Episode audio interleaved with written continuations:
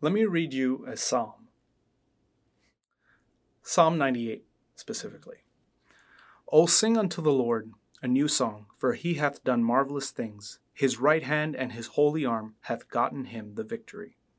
The Lord hath made known his salvation.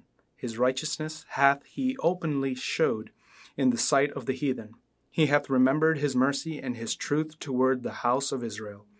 All the ends of the earth have seen the salvation of our God. Make a joyful noise unto the Lord, all the earth. Make a loud noise, and rejoice, and sing praise. Sing unto the Lord with the harp, and the voice of a psalm. With trumpets and sound of cornet, make a joyful noise before the Lord, the King. Let the sea roar, and the fullness thereof, the world, and they that dwell therein. Let the floods clap their hands, let the hills be joyful together before the Lord, for he cometh to judge the earth. With righteousness shall he judge the world and the people with equity. Now, did any of those words sound similar to a famous hymn you may have heard of? They say that if you play the scales backwards on a piano, with small pauses in between, those sounds would sound familiar. This psalm is what inspired Isaac Watts to write the hymn, Joy to the World. But notice how this hymn speaks of the second coming, since it speaks of God judging the earth. Which brings us to the question, why then does it get sung during Christmas time? Well, there is an interesting story behind it. Let me take you back to the olden days of 1700s. When it came to hymns, most churches in England only sang the Psalms, and Isaac Watts, however, believed that hymns can be different from Psalms and can be the interpretations of Psalms because he felt that singing only hymns in church can be quite ominous or even boring or even uninspiring. Basically, Isaac Watts wanted to introduce liveliness in the church singing.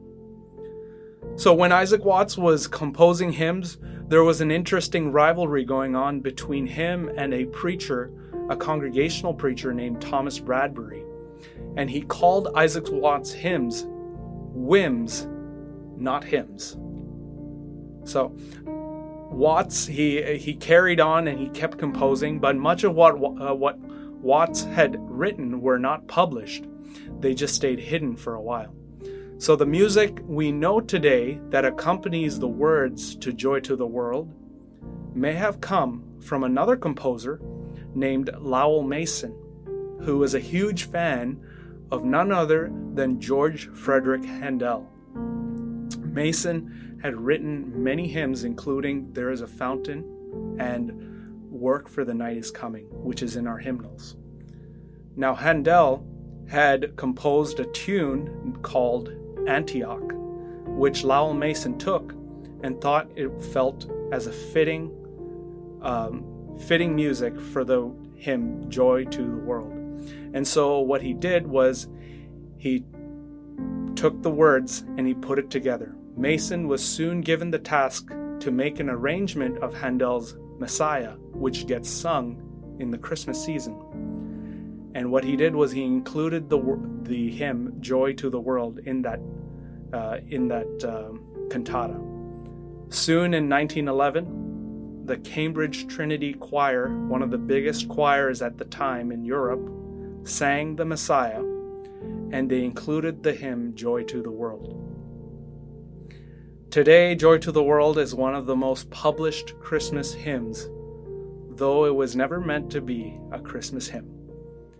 And, like many others, it's one of those hymns that brings us joy.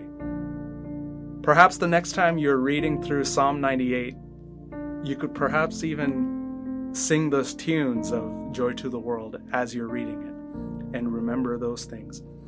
But, without further ado, we'll close up in a word of prayer.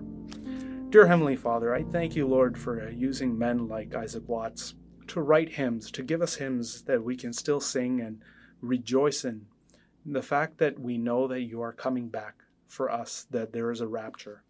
You came for us once, and you will come back again.